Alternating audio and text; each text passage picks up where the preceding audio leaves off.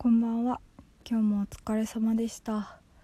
今日はすっごい眠い日で朝から2限連続で倫理の授業があったんですけど席が一番前だったので寝ないようにめちゃめちゃ神経尖らしてたら3時間目でその疲れがどっと出てとっても眠かったです。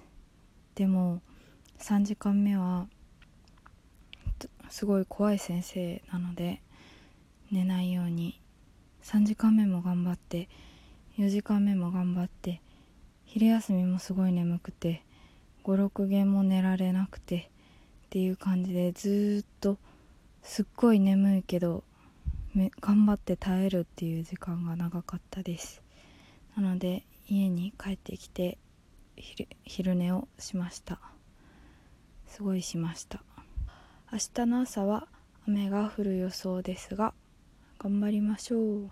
私は普段チャリ通なので明日家に帰る時にあわよくば部活の人と帰れるようにちょっと作戦を立てながら寝たいと思います。